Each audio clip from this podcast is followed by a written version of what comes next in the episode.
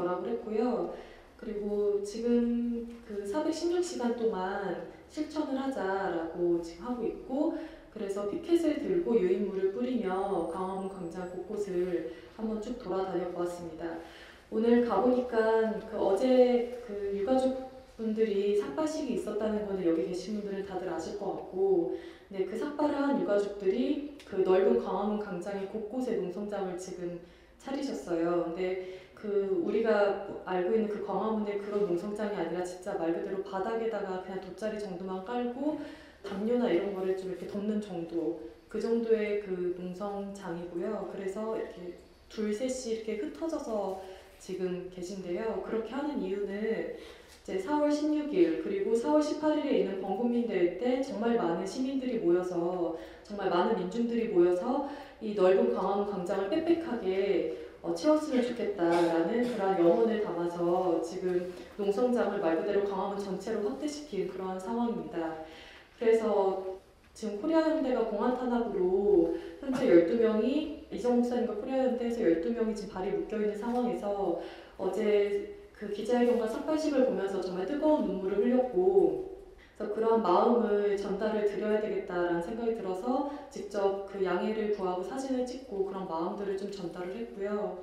그리고 기억에 남는 가슴 아픈 오늘 있었던 일 중에 하나는 저하고 한 친구가 저는 포켓을 들고 다른 친구는 유인물을 막 뿌리는데 한 어머님께서 그 모습을 보더니 갑자기 막 오열을 하시더라고요. 계속 울으시고 그래서 너무 놀래서 이렇게 가서 좀 손을 잡아드렸어요. 손을 잡아드리고 저도 막 눈물이 나더라고요. 같이 있었던 친구도 막 울고 그러면서 막 울먹이시면서 하시는 말씀이 전에는 세상이 이렇게 무서운 세상인지 몰랐다. 그래서 나는 내 아이만 잘 먹이고 잘 입히고 잘 키우면 되는 줄 알았지. 뭐 세상 일이라는 거는 관심도 없었는데 내가 그 죄를 지금 받고 있는 것 같다. 그때 지은 죄를 받고 있는 것 같고 그 죄 때문에 지금 300명이나 되는 많은 아이들이 죽었다. 라고 이야기하면서 너무 절망스럽고 그리고 이게 과연 진짜 진상이 밝혀질지 너무 절망스럽다라는 말씀을 하시면서 오셨습니다. 네. 그런 것처럼 지금 어제 삭발식과 기자회견이 있었음에도 사실 오늘 많은 사람들이 이 어, 농성장에 결합해 있진 않았고요. 많지 않았지만 그래도 열성적으로 결합은 했습니다. 그러나 그 적극적으로 결합하는 그 사람들이 소수가 아니라 좀 더 많은 사람들이 결합을 할 때 이 문제가 하루빨리 진상이 규명되고 유가족의 뜻대로 문제가 해결이 될 거라고 생각을 하고요. 여기 계신 분들뿐만 아니라 정말 더 많은 사람들이 세월호에 관심을 갖고 어, 투쟁에 승리할 수 있도록 함께 힘을 보탰으면 좋겠습니다. 감사합니다. 네, 고맙습니다. 우리 세월호 416시간 공동도 함께 할 것에 대해서 이 자리에 모든 분들이 함께 결의를 하는 시간이 되었으면 좋겠습니다. 이제 다음 순서인데요. 일단 저희가 그 이정 목사님께서 지으신 시가 있어요. 그 비라는 시가 있는데 여기 계시는 분 중에서 한 분을 제가 특별하게 그 특권을 드리겠습니다.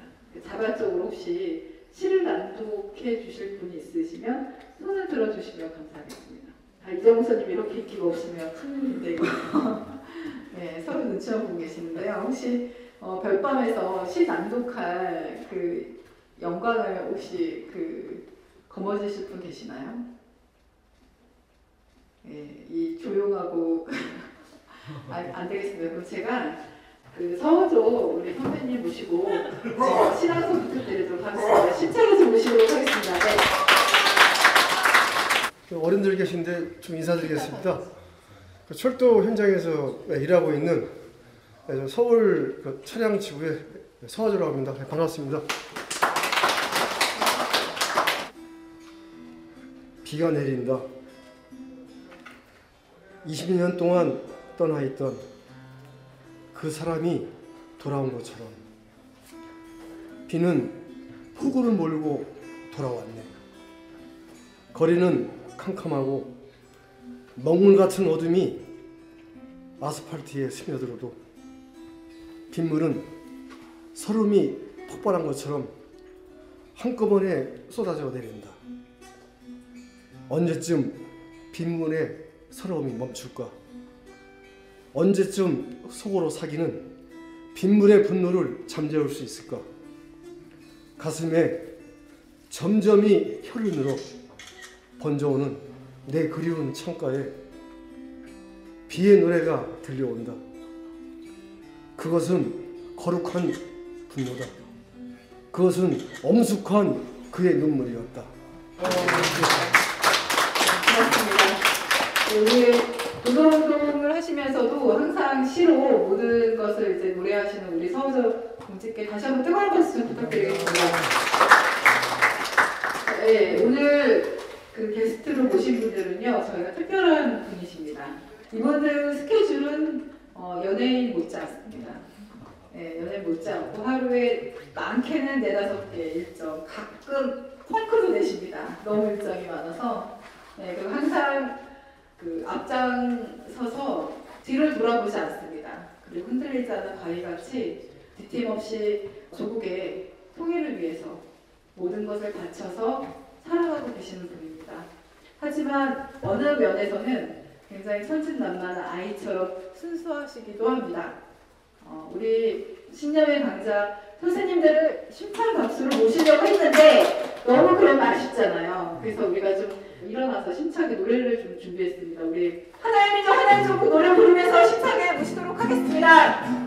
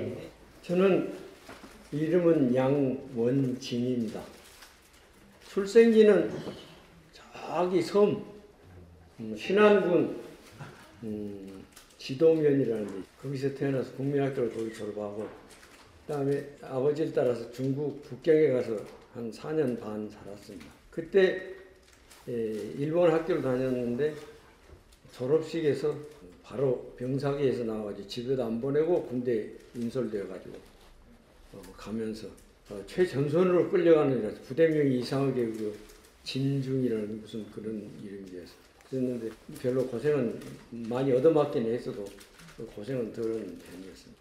해방이 되어가지고 어, 한국인 중학교라고 해서 좀 다니다가 1년 후에 46년도에 45년도에 해방됐으니까 46년도에 1년 만에 귀국했습니다. 와보니까 아버지가 무안군 인민위원회 위원장하고 있었어요. 나는 그때 의식이 예, 김구 계열이 그쪽에 있었기 때문에 그 영향을 받아서 좀 우익 경향이 있었습니다. 그랬는데 예, 관망을 하다가 무엇에 내가 그냥 압도되었냐면 토지는 밭갈이 하는 농민에게 8시간 노동제 언론 자유, 어, 집회, 정당 활동의 자유, 민주주의적인 이러한 거. 그리고 또 특히는 우리 어머니가 고생을 많이 하셨으니까 남녀 평등권 실시. 이게 완전히 압도돼 가지고 어, 좌익으로 이제 선양을 합니다. 근데 저는 그때 무식하게도 삼칠제라는 말은 많이 들었어요. 농사를 짓는 사람이 땅 주인한테 셋을 주고 일곱을 가져가는 줄 알았는데 우리 어머니가 외갓집 땅을 경작했는데 외할머니한테 절반을 주더라고요. 아, 그래서 깜짝 놀랐어요. 어, 우리 어머니는 나를 대신해서 죽어줄 수 있는 사람인데 외할머니는 그거 아니라도 잘 샀는데 절반을 가져갔다. 왜 어머니, 외할머니 주냐고 그러니까 외할머니 땅 아니냐. 그래서 내가 정말 외할머니가 그렇게 제일 우리 할머니보다 더 좋더만은 삼천리쯤 떨어지더라고요. 저는. 그래서 토지는 박가리하는 농민에 그땅 논보리를 가는데 쟁기질을 했는 큰 따, 흙을 고무래라는 그 큰 망치 나무로 된 거 까는데 얼마나 손에 울려서 아프던지 그래서 지금 나는 그 후에도 이제 농촌 그 봉사를 좀 몇 번 갔었는데 제일 어려운 것이 땅굴 파는 것보다 정말 그 농사 짓는 것이 힘들고 제가 제일 안 되는 것이 농사 짓는 것이더라고요. 어, 저는 실제는 농민은 아닙니다만 그 맛을 조금 봤어요. 그래서 어, 농민들이 고생하는 것을 잘 알고 있습니다.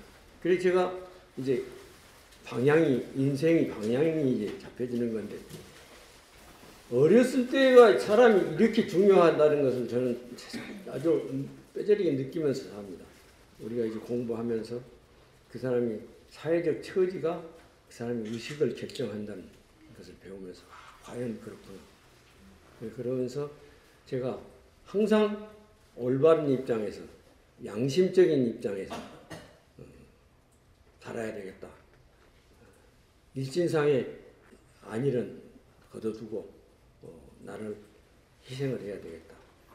그러면서 이제 저는 어렸을 때 모태신앙인으로서 주일학교에서 컸습니다.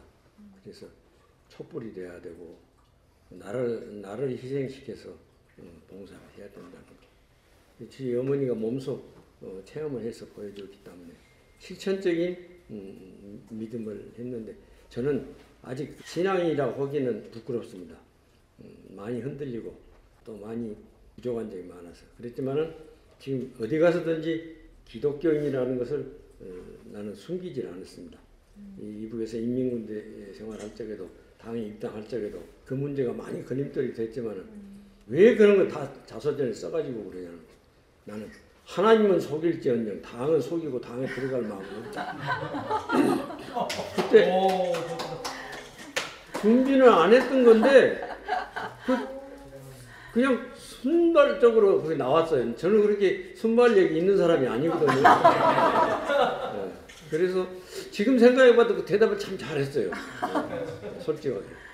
그래서 어, 오늘날까지 왔는데 길게 얘기하자면 한이 끝도 없고요. 네. 부족한 점이 많은데 앞으로도 음, 지팡이를 짚고 지금 두 다리가 아니고 세 다리지만은 네 다리로 가더라도 아, 이, 이 얘기는 꼭 해야 되겠네요. 이 코리아 연대하고 이제 이정 목사님 저는 그 혁명하는 도중에 목사님들 많이 감옥에서도 같이 있었습니다. 근데 그 목사님들이 아, 진정한 하늘나라는 말이요 공산주의 사회에서 이루어질 수 있는 거 아니냐고 딱 그렇게 묻더라고요. 그래서 저도 그렇습니다. 그랬어요. 저, 저 실제 그 대답 좋은 뜻에서가 아니라 어, 그 솔직한 대답이 그랬습니다. 저는 그렇게 느끼고 있어요. 그래서 앞으로도 변함없이 여러 젊은 동지들과 함께 하는 것이 저는 제일 기쁨이고 보람이고 행복합니다. 예, 앞으로도 변함없이 여러분들과 함께 하겠습니다. 감사합니다.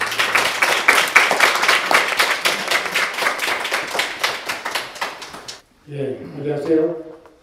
예, 앉아서 이야기를 해서 죄송합니다. 강담이라는 사람입니다. 이자일이고요.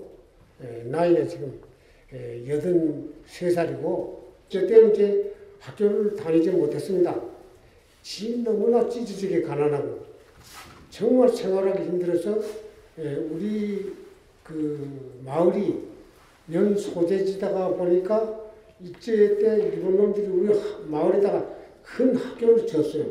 그 학교 이름이 말로 말하면 갑생 고치 고구민학교라는데 학교가 문제가 있음에도 불구하고 집이 너무 지적이 나기 때문에 학교를 다니지 못했고 그래서 그때 당시에 나는 학교를 못 다니다 보니까 일제 당시에 일본 놈들도 그 가난한 그 농, 농사짓는 소작인들에게 소 한 마리씩 나라에서 소가 있었어요. 그래서 소를 치는 목동을 노릇하다가 해방을 맞았습니다.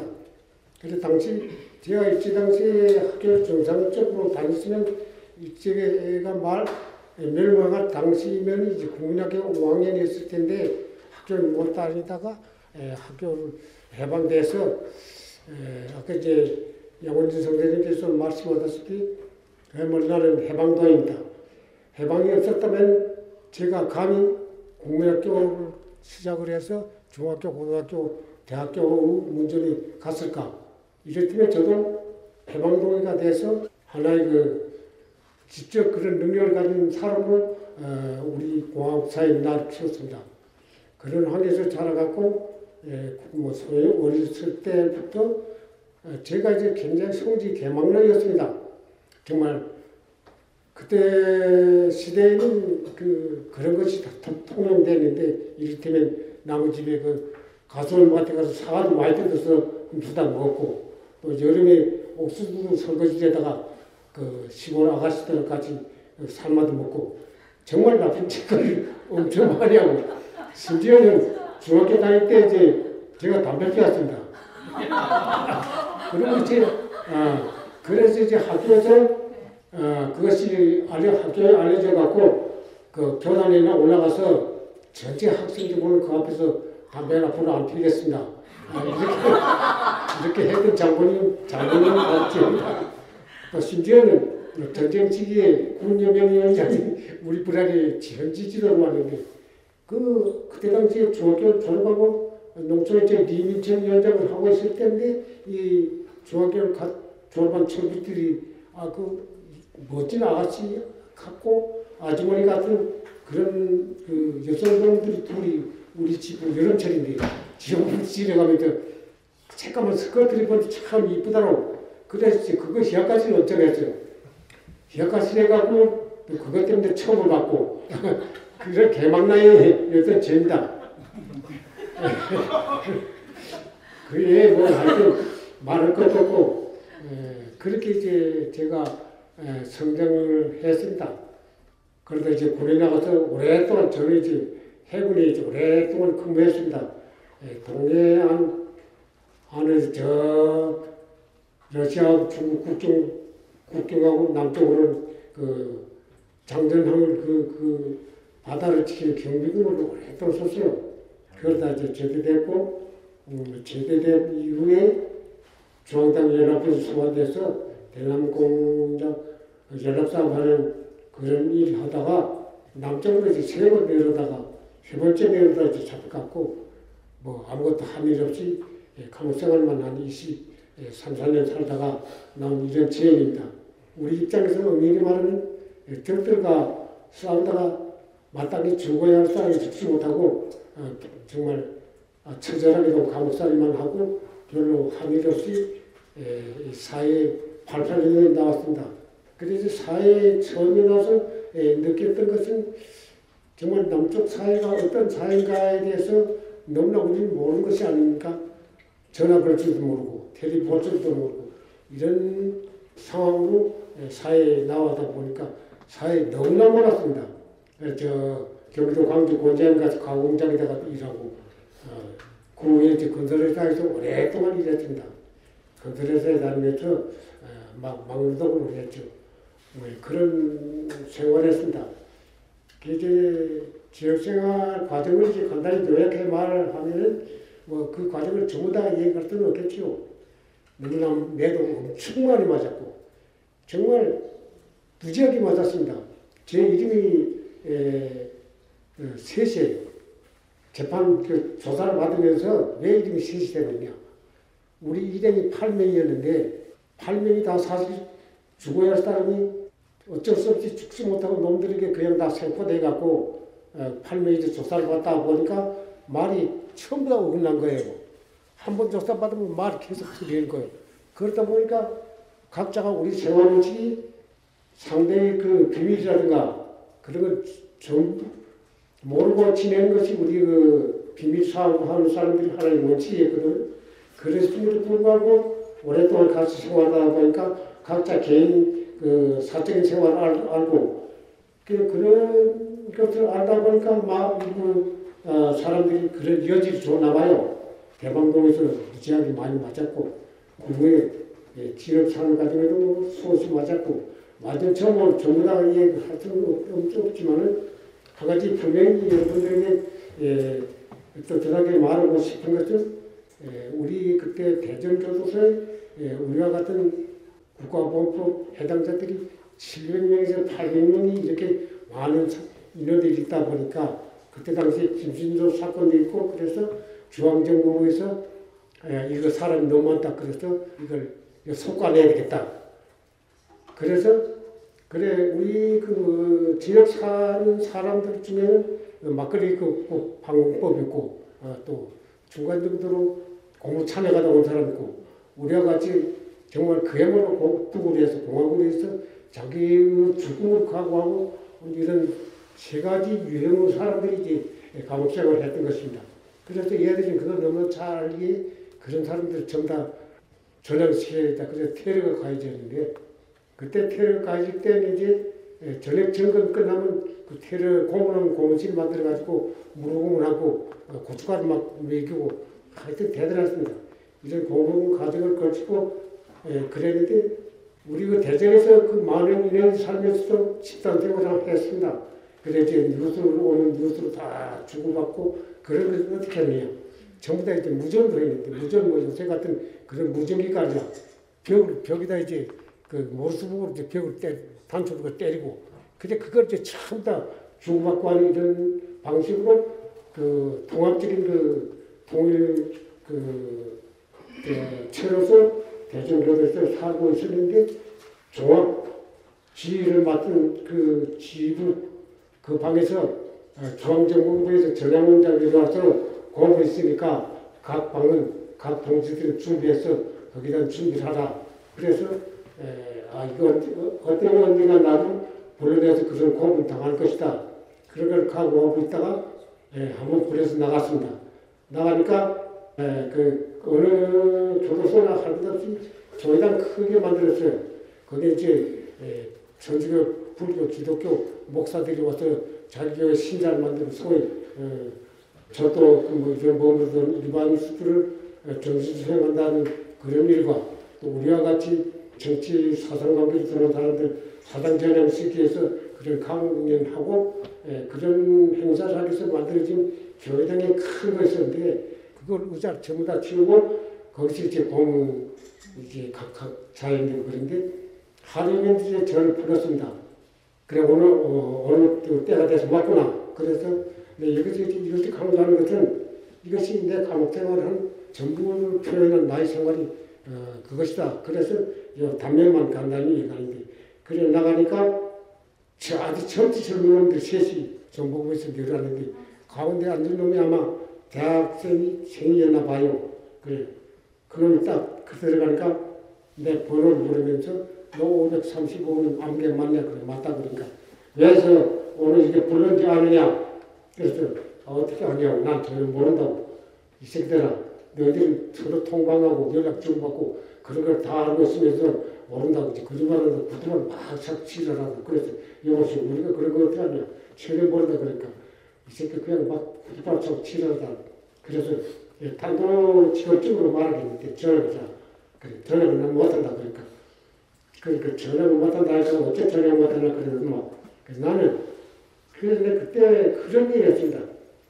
여러 어, 이 당신들도 지성을 갖췄다고 자부하는 사람들이 갖고 다 대학을 나왔으니 나도 포기서도 어, 지성을 갖춘 그런 사람 하면서 과거의 왕조 시대에도 신하가 임금 하나가 되는데 하물며 현대 교육을 받은 나에게 있어서 예, 나에게 예, 임금 한 사람 예, 김일성 동지밖에 없으니까 그 그런 이야기는 절대 하지 말고 어, 그 다음에 그 죽이든 살든 어, 그것을 너희들 할, 당신들이 할 때라 그러니까 아 차고 그냥 밟고 걷더라. 그러면서 전화해라. 전화하면 사회 곧 내줄 테니까 내주고 젊은 여자 결혼 결혼을 시켜주고 또 집도 주고 차도 주고 그런다. 이건 뭐 너무나 잘 아는 사실인데 그건 거짓말인 거. 그래 그 소리 들으면서 하여튼 죽고 살고 하- 하는 것은 당신들이 그 고난이 받은 것이고 죽든 살든 난 그런 추억이 됐으니까 더 바라는 것 없으니까 더 마음대로 그 하여튼 수업 때렸어요. 그러면서 그런들이 하는 말이 야, 이 새끼들은 지독한 놈들이라 하면서 예, 바늘에다가 바늘에 가서 손톱 찢으면 찌르면 이런 피 한 방울 안 나오는 놈- 나올 놈들이다. 근데 공은 공은 하는 방법 중에서 하나가 바늘 가지고 이 손톱을 찌르는 거예요. 이거 무지하게 아픈 겁니다. 또 전기고문도 있고. 그래도 피가 한 방울 안 나올 정도로 지적받는 놈이라고 빨리 참지 이 새끼는 안 되겠다 쳐서 들여버렸어요. 네, 그렇게 에, 저는 이편단심 내 조카 내가 가장 사랑하고 정말 존경하는 에, 김일성 동지만을 위해서 평생을 산 것이 나 감옥 생활의 전부라고 생각합니다.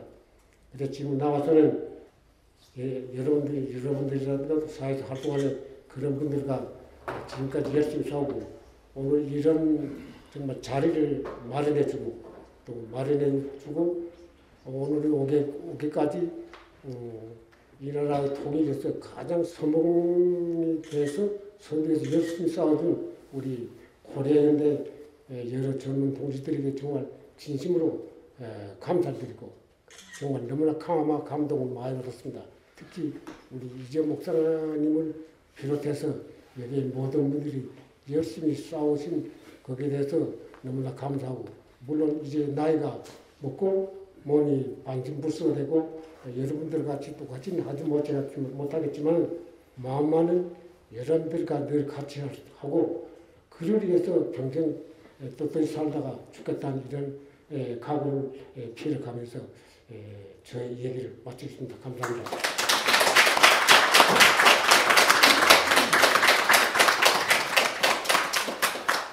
저희 고향은 평안북도 구성입니다.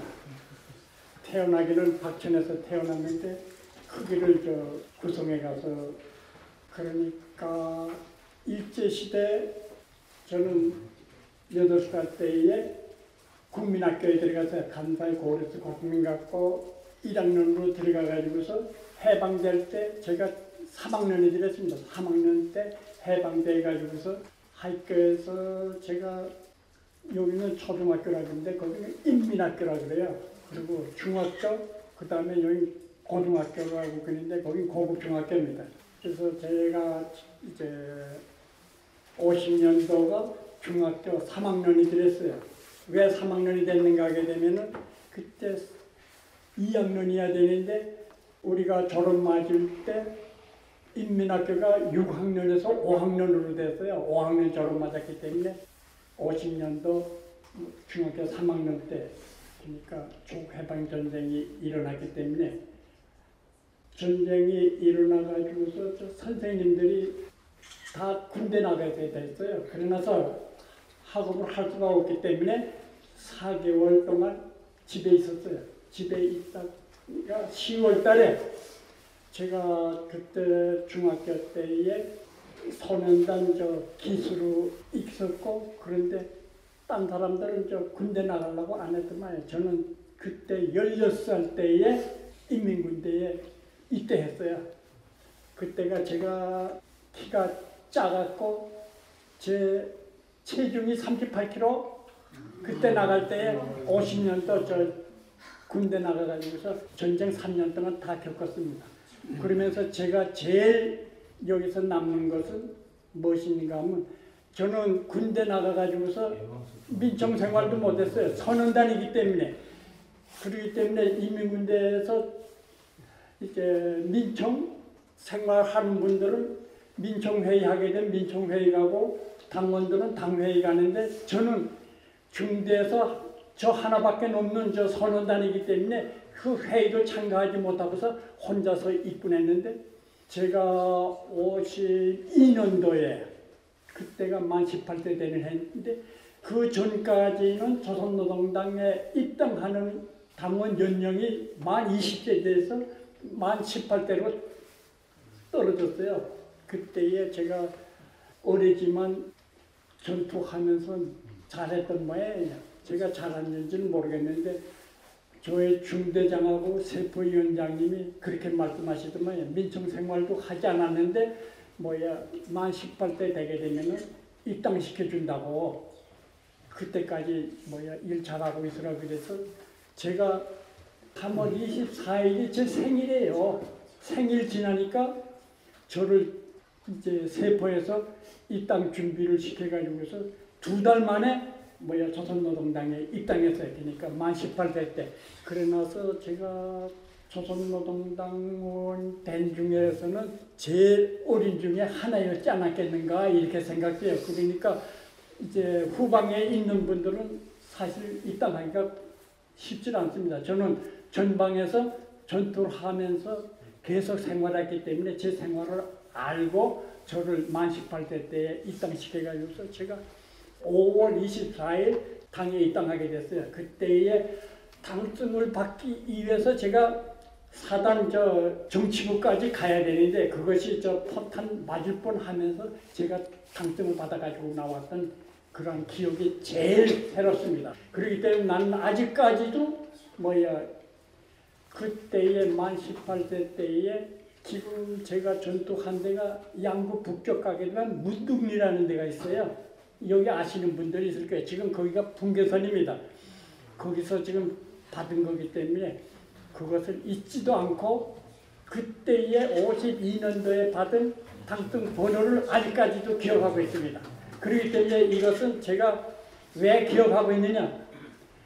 제가 여기 나올 때에 세포위원장께다가 당증을 맡기고 나왔어요. 여기서 나와서 일할 때에는 우리 당증을 일단 맡깁니다. 그 다음에 들어가서 다시 당증을 찾아가지고서 당생활하고 그러는데 내가 앞으로 죽지 않고 들어가게 되면은 내가 62년도에 여기 나와서 체포됐거든요. 62년도에 체포됐는데 그때 맡기고 나온 당증을 한번더 받아가지고서 내 품에 안아보는 것이 제 꿈입니다. 그렇기 때문에 뭐야 그것은 있지 않습니다. 여기서는 지금 얘기하는 것이 당원 되게 되면은 무슨 특혜나 받아가지고서 그런 줄 아는데 그거하고는 정반대입니다. 제일 힘든 일을 제일 앞장서서 해나가는 분들이 당원이고 그렇습니다. 저 단가보들은 더 뭐야 우리 노동자들보다도 월급도 좋고 그래요. 왜 그런가 하면 사무원들이 거기는 월급이 제일 좋습니다. 제일 월급 많이 받는 분들이 광산 노동자, 그 다음에 탄광 노동자, 오부들, 그분들은 돈이 엄청나게 많이 받아요. 그렇기 때문에 여기서 말하면 뭐, 그 제품 나오게 되면 단가 물들이 사고 몰고 하는데 그건 다 새빨간 거짓말이에요. 제일 먼저 사는 분들이 노동자들하고 오부들이 제일 좋은 거는 그분들이 다 사요. 돈이 제일 많으니까. 근데 여기서는 자꾸 그렇게 악성전하고 그러는데 사실이 그렇지 않다는 거. 나는 여기 저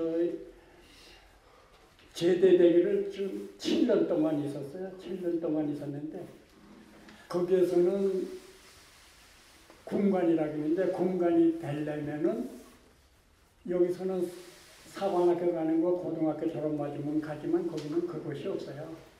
거기서는 인민군대에 있으면서 병사 생활, 하사관 생활하면서 그분이 뭐야 군관학교 가서 졸업 맞고서 여기서 말하면 장교죠. 자격이 있다고 생각해서 사단에서 추천 받아 가지고 가야 저 군관학교 가지 뭐 못 가요. 그렇기 때문에 북에 있는 군관들은 다 병사 생활, 하사관 생활 다 거친 사람들입니다. 여기같이 뭐요 그냥 그저 사관학교 가가지고서 장교 돼가지고서 그런 분이 아니에요. 그렇기 때문에 그분들은 너무나도 자기 밑에 있는 전사들에 대해서 잘 알기 때문에 자기 친동생과 같이 생각하고 그렇기 때문에 여기서 말하는 뭐 기압이라든가 뭐 이런 거는 도저히 상상도 할 수 없고 맞는다는 데 대한 거는 거기는 때린다는 건 없어요. 그러면서 제가 62년도에 여기가 나와서 체포됐는데 제가 59년도부터 3년 동안을 조국 통일을 앞당기기 위해서 여기 남쪽에서 활동하실 분들을 일정한 장소에다 모셔주고 임무 수행하게 되면 평양으로 모셔가는 그러한 안내 임무를 맡는 저 선박 기관장으로 있었어요. 제가 그런데 제가 62년도 이거 체포될 때가 마지막인데 그때 2월 28일 날 여기 평택에다 모셨던 분이 여기 나와서 일하면서 어떻게 변절했던 모양이에요. 그래가지고 우리가 6월 달에 여기 접선 나왔는데 그분이 저 변절해가지고서 포위돼가지고서 두 시간 동안을 해상 전투를 하다가 팔에 부상 당해 가서 팔이 다 부러지고 허벅지 다 관통하고 뭐고 해가지고 제가 죽게 돼가지고서 체포돼가지고서 처음에 사형에서 무기 진역으로 떨어져 가지고서 진역을 뭐냐 27년 동안 살았어요. 그런데 제가 제일 여기에서 있는 교도관들 그때는 간소하게 되죠. 인간성이라는 것이 정말 빵점이에요. 왜 그런가 하게 되면 무기징역이라는 것은 기한이 없어요. 언제 나- 내보낸다는 거 기한이 없는데 전향하지 않는다는 그 하나 조건 가지고서 방 안에서 저 우리가 노래한 것을 부른 가요. 온전치 못한 노래를 불렀다고 해가지고 추가를 붙였어요. 그래가지고서 또 대전 교도소에서 또 뭐야 대전 법원에 왔다 갔다 하면서 하나 기소유예가 된 것이 있습니다. 그래 나서 얼마나 내가 왜 빵점이라 그러는가 하면 기한 없는 형을 줘서는 되지. 거기다가 더 줘가지고서 기한 없는 거 살고 다시 더 살려진 건가 이게. 그렇기 때문에 나는 이런 데 대해서 정말 그것 때문에 나가서 얼마나 많이 맞고 저 진보를 두 달씩 먹었어요. 두 달 먹게 되면 여기 수갑을 차고서 밤에 잘 때도 수갑 차고 자야 됩니다. 밥 먹을 때만 딱 끌어줘요. 그래가지고 그런 것을 제가 징보를 두 달씩 세 번을 받았습니다. 그래가지고 우리 같이 나오신 분들은 뭐야 85년도에 나왔는데 나는 믿게 봤는지 88년도에야 그분들보다 3년 4개월을 더 살고서 지금 나와가지고서 지금까지 조국 통일을 앞당기기 위해서 일하고 있는데 제가 여러분들 만나가지고서 제일 미안하고 그런 것이 뭐인가 하게 되면은 우리 세대에 꼭 통일이 되셔야 돼요. 그래가지고서 우리 코리아 연대 동지들하고 우리 여기 젊은 분들 어깨 위에다가 통일된 조국을 여러분들 어깨에다 짊어지어 주셔야 되는데 지금까지 70년이 다 되도록 분단된 조국을 여러분들께 짊어지어 줬기 때문에 지금 코리아 연대 압수수색 당하고 우리 이전 목사님이 압수수색 당하고 이렇게 농성하게 된 것이 우리 세대에서 잘못했기 때문에 그러기 때문에 언제든지 제 잘나고 눕게 되면은 뭐야 그것이 제일 머리에 떠오르고 나는 것이 그거예요. 우리 세대 때꼭 통일시켜줘서 여러분들이 좀 편안하게 살아셔야 되는데 그렇게 못해졌다는 데 대한 거. 그렇기 때문에 나는 에, 앞으로 아까도 얘기했지만 살아가지고서 좀 통일이 된 다음에 평양 가서 다시 조선노동당 당원증을 받는 거. 그렇기 때문에 제가 눈 감는 날까지는 여하튼간에 저제 몸이 허락하는 날까지 조국 통일을 앞당기는 일에 여러분들과 같이 투쟁하겠습니다. 그리고 나는 지금 자랑스럽게 생각하는 것은 우리 코리아 연대와 같은 이러한 동지들이 우리 뒤에서 통일 앞당기기 위해서 투쟁하고 있는 데 대해서 많은 감동을 받고 있습니다. 그렇기 때문에 힘을 받고서 오늘도 간것 같습니다. 앞으로도 여러분들과 같이 조국 통일을 앞당기는 일에 앞장서서 나가겠습니다. 감사합니다.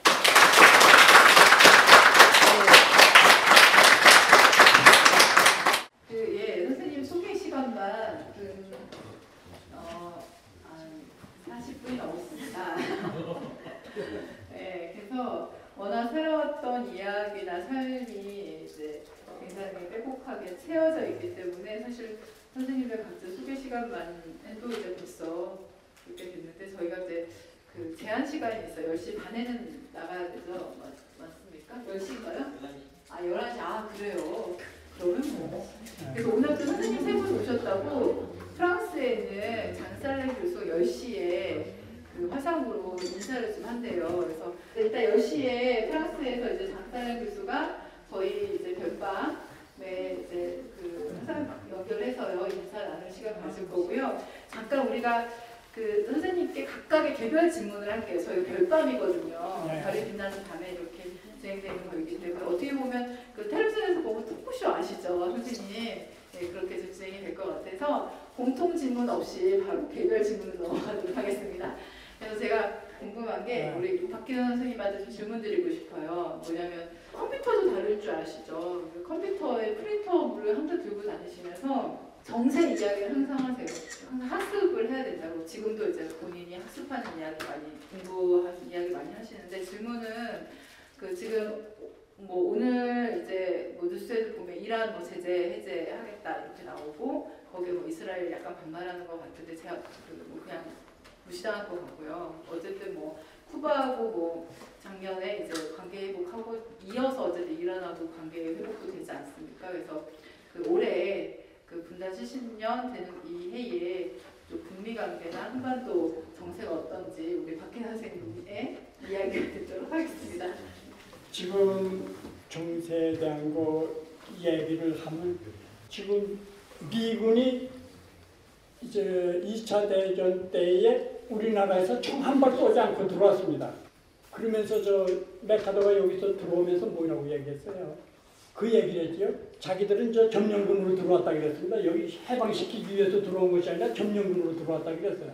이것을 내가 왜 얘기하는가 하게 되면 공화국에 주둔한 저 소련군 저 스티커브 대장을 뭐라고 얘기했는지 알아요? 여러분들은 해방이 됐습니다. 여러분들 하고 싶은 일을 마음대로 하십시오. 우리가 지원해 주겠습니다. 여기 미국 놈들이 얘기한 거하고 소련 사람이 나와서 얘기한 거는 이건 180도가 달라요. 점령군으로 들어왔다는 거하고 여러분들은 해방됐기 때문에 자기가 하고 싶은 걸 마음대로 하시라고 자기들이 도와준다고 그랬고 48년도에 소련 군대를 다 철수했어요. 근데 지금이 어디예요? 여기 48년 주쳐놓고 지금 2015년인데도 아직까지도 뭐 자기 집을 같이 지금 주둔해가지고서 나는 지금 결론적으로 지금 얘기하는 건 이거 얘기하고 싶습니다. 우리가 지금 진역 살고 그 다음에 이정 목사님하고 코리아 연대가 지금 압수수색 당하고 이렇게 농성하고 있는 것은 바로 원인이 어디 있느냐? 미군이 우리나라에 주둔해서 주인 행세를 하면서 남북을 갈라놓고 있었기 때문에 그렇지 그러지 않았으면 우리가 여기 와서 농성할 필요도 없었고 자기 하고 싶은 거 다 하고 있었을 것이에요. 그런데 나는 이번에 저 포항에서 한미 저 해병대 상급 훈련 하지 않았어요? 작년하고 틀린 것이 무엇이 있었는가 하게 되면은 작년까지는 미군 철수에 대한 말이 거진 없다시피 했어요. 그 우리 가가지고서 저 훈련 반대하면서. 근데 금년에는 미군 철수에 대한 것을 정말 처음에서부터 끝까지 얘기를 했거든요. 그렇기 때문에 지금 아직까지 우리나라 저 보수는 지금 미군 나가게 되면 우리나라가 망한다고 그러거든요. 그런데 지금 국민들이 미군이 나가야 우리나라가 빨리 통일되고 한단이 되고 그전보다 많이 느끼고 있지 않는가 이렇게 생각돼요. 여러분들 어떻게 생각해요? 딴 분들 한 번 이제 대화하면서 미군에 대해서 한 번 얘기해 보세요. 그러게 되면 지금 우리나라 정부도 그렇고 미군들이 제일 싫어하고 무서워하는 것이 미군 철수입니다. 이것이 언제 그것이 제일 크게 제기됐는가 하게 되면 미순이 효순 그때 사건 때에 미군 철수에 대한 것이 엄청나게 들고 일어났더랬거든요. 그때에 제일 겁을 냈는데 금년부터는 미군 철수에 대한 걸 부르짖고 그러게 되면 미국에서 당황하지 않겠는가. 이렇게 생각되는데 아직까지도 사회단체에서 지금 미군 철수에 대한 문제를 얘기들을 하질 않아요. 특히나도 저 여기 야당이라는 저 새정치연합 같은 데서는 이건 뭐 전북 소리만 하게 되면 내가 아까도 얘기했지만 지구멍 찾으니까 뭐 미군 철수에 대한 얘기를 하겠어요? 전북 소리만 나오면 떠오는 것들이 그렇기 때문에 나는 지금 정세 봐가지고서 나는 그렇습니다. 지금 미군이 2000년 전까지만 해도 세계 제일 강국으로서 큰 소리 쳤지만은 이제는 미국이 세계에서 군사 패권 잡고서 뒤 흔들던 때는 다 지나갔다. 그리고 나는 이번에 삐라 살포에 대한 거 중지에 대해서 나는 그렇게 생각합니다. 이것이 박상하기가 뭐에 뿌리지 않겠다고 그러면 박상하기 자기 마음대로 하는 것이 아니라고 생각해요. 나는 미국 놈들이 하지 못하겠이 했기 때문에 안 했다고 나는 이렇게 생각하거든요. 왜 그러냐? 삐라를 뿌렸으면은 주민들을 다 대표하게 했기 때문에 저 공화국에서 박상하기 이거 뿌리는데 마음 놓고 때렸을 거예요. 그래서 박상학이라는 거 죽었고 그 다음에 미국 놈들 와서 여기서 뿌리 갔다는 놈들도 다 죽었을 것이에요. 근데 할 말이 없어요 그때는. 그때 그렇게 되게 되면은 전쟁이 일어나게 되는데 지금 전시작전 통제권은 미국 놈이 가지고 있거든요 지금. 미국 놈이 가지고 있잖아요. 그럼 미군이 자기들이 전쟁을 지휘해야 되는데 현재 아직까지도 미국 놈들이 큰 수비를 치고 있고 그러지만 나는 저 전쟁하려는 그러한 의지는 없다고 봅니다. 왜 그러냐? 강대국들하고 맞짱 뜨자고 하는 나라는 지금 북밖에 없거든요. 그 세계에서 어제 중국에서 미국 놈들하고 맞짱 뜨자 그래요? 러시아에서 맞짱 뜨자는 얘기를 하는가 이거예요? 못합니다. 그러나 오로지 북에서만 지금 맞짱 뜨자 그러기 때문에 미국이 만약에 붙게 되면 미국이 불바다 된다 그랬죠? 여기 불바다 된다 그러죠?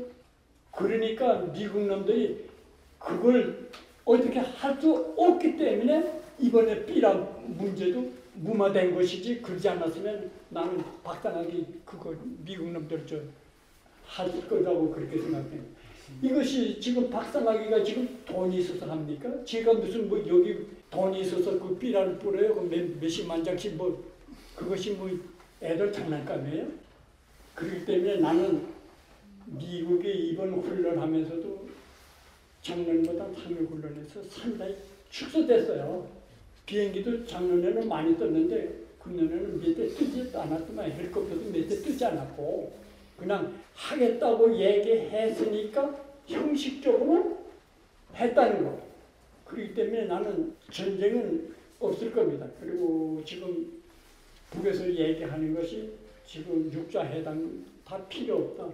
군축 문제를 아, 핵 문제를 해결하려면 세계적인 핵 군축에 대한 걸 얘기를 하자고 그러지 우리 남쪽하고 북쪽에 있는 그거 가지고 하지 않겠다고 그러잖아요. 그러니까 지금 미국의 입장이 엄청나게 곤란한 거 아니에요? 지금 세계에서 제일 많이 핵무기 가지고 있는 데가 어디예요? 그러면서 내가 제일 열받는 것이 강대국들 자기들은 핵 가지고 있으면서 제일 조그만 나라가 핵 가지고 있는 거는 못 보겠다는 얘기 이건 뭐예요? 자기들이 힘이 있으니까 자기 마음대로 하고 조그만 나라들은 그냥 그래서 잠잠하고 있으라는 거 아니에요. 지금 딱 여기 정부에서 지금 우리 서민들한테 얘기하는 거 자기들 하는 데 대한 거는 다 옳고 여러분들 하는 건 다 그러기 때문에 잠잠하고 있으라는데 그 잠잠하고 있을 수가 있어요. 지금 정치하는 거 보세요. 이게 정치예요. 이건 이건 정치도 아니에요. 이거는 그렇기 때문에 나는 우리나라가 금년에는 남북 관계가 어느 정도 저 6.15 지금 공동 행사, 8.15 공동 행사가 정부에서 맡기는 지금 곤란한 입장에 처해 있지 않았는가 이렇게 생각돼요. 지금 만약에 그걸 안 하겠다 그러게 되면 박근혜가 얘기하는 통일 문제에 대한 건 새빨간 거짓말이니까 지금 무슨 뭐 흡수 통일이야? 꿈 깨라 그래요. 흡수 통일. 흡수 다 당하지나 말라 그래요. 통일 하려고 말고 흡수나 당하지 말라고 그렇게 얘기하고 싶습니다. 그 사람들은 지금 딱 하나 딱 뭉쳐 있습니다. 거기. 하여튼 당에서 얘기하게 되면 한 사람 같이 움직이는데 뭐야 여기 가서 좀 뭐 이번에 간첩 잡았다는 사람들 저 위조 집회 가서 만들어서 배포하고 뭐 그런다고 해서 그 정권이 무너질 것 같아요. 천만의 말씀입니다. 오바마 저 정말 정신 잠자다가 깨서 그 헛소리 하고 있는데 그딴 헛소리 하지 말고 그냥 빨리 부시가 자기 말 못해서 이기 때 그렇게 됐고 클린턴이 그렇게 됐겠어요?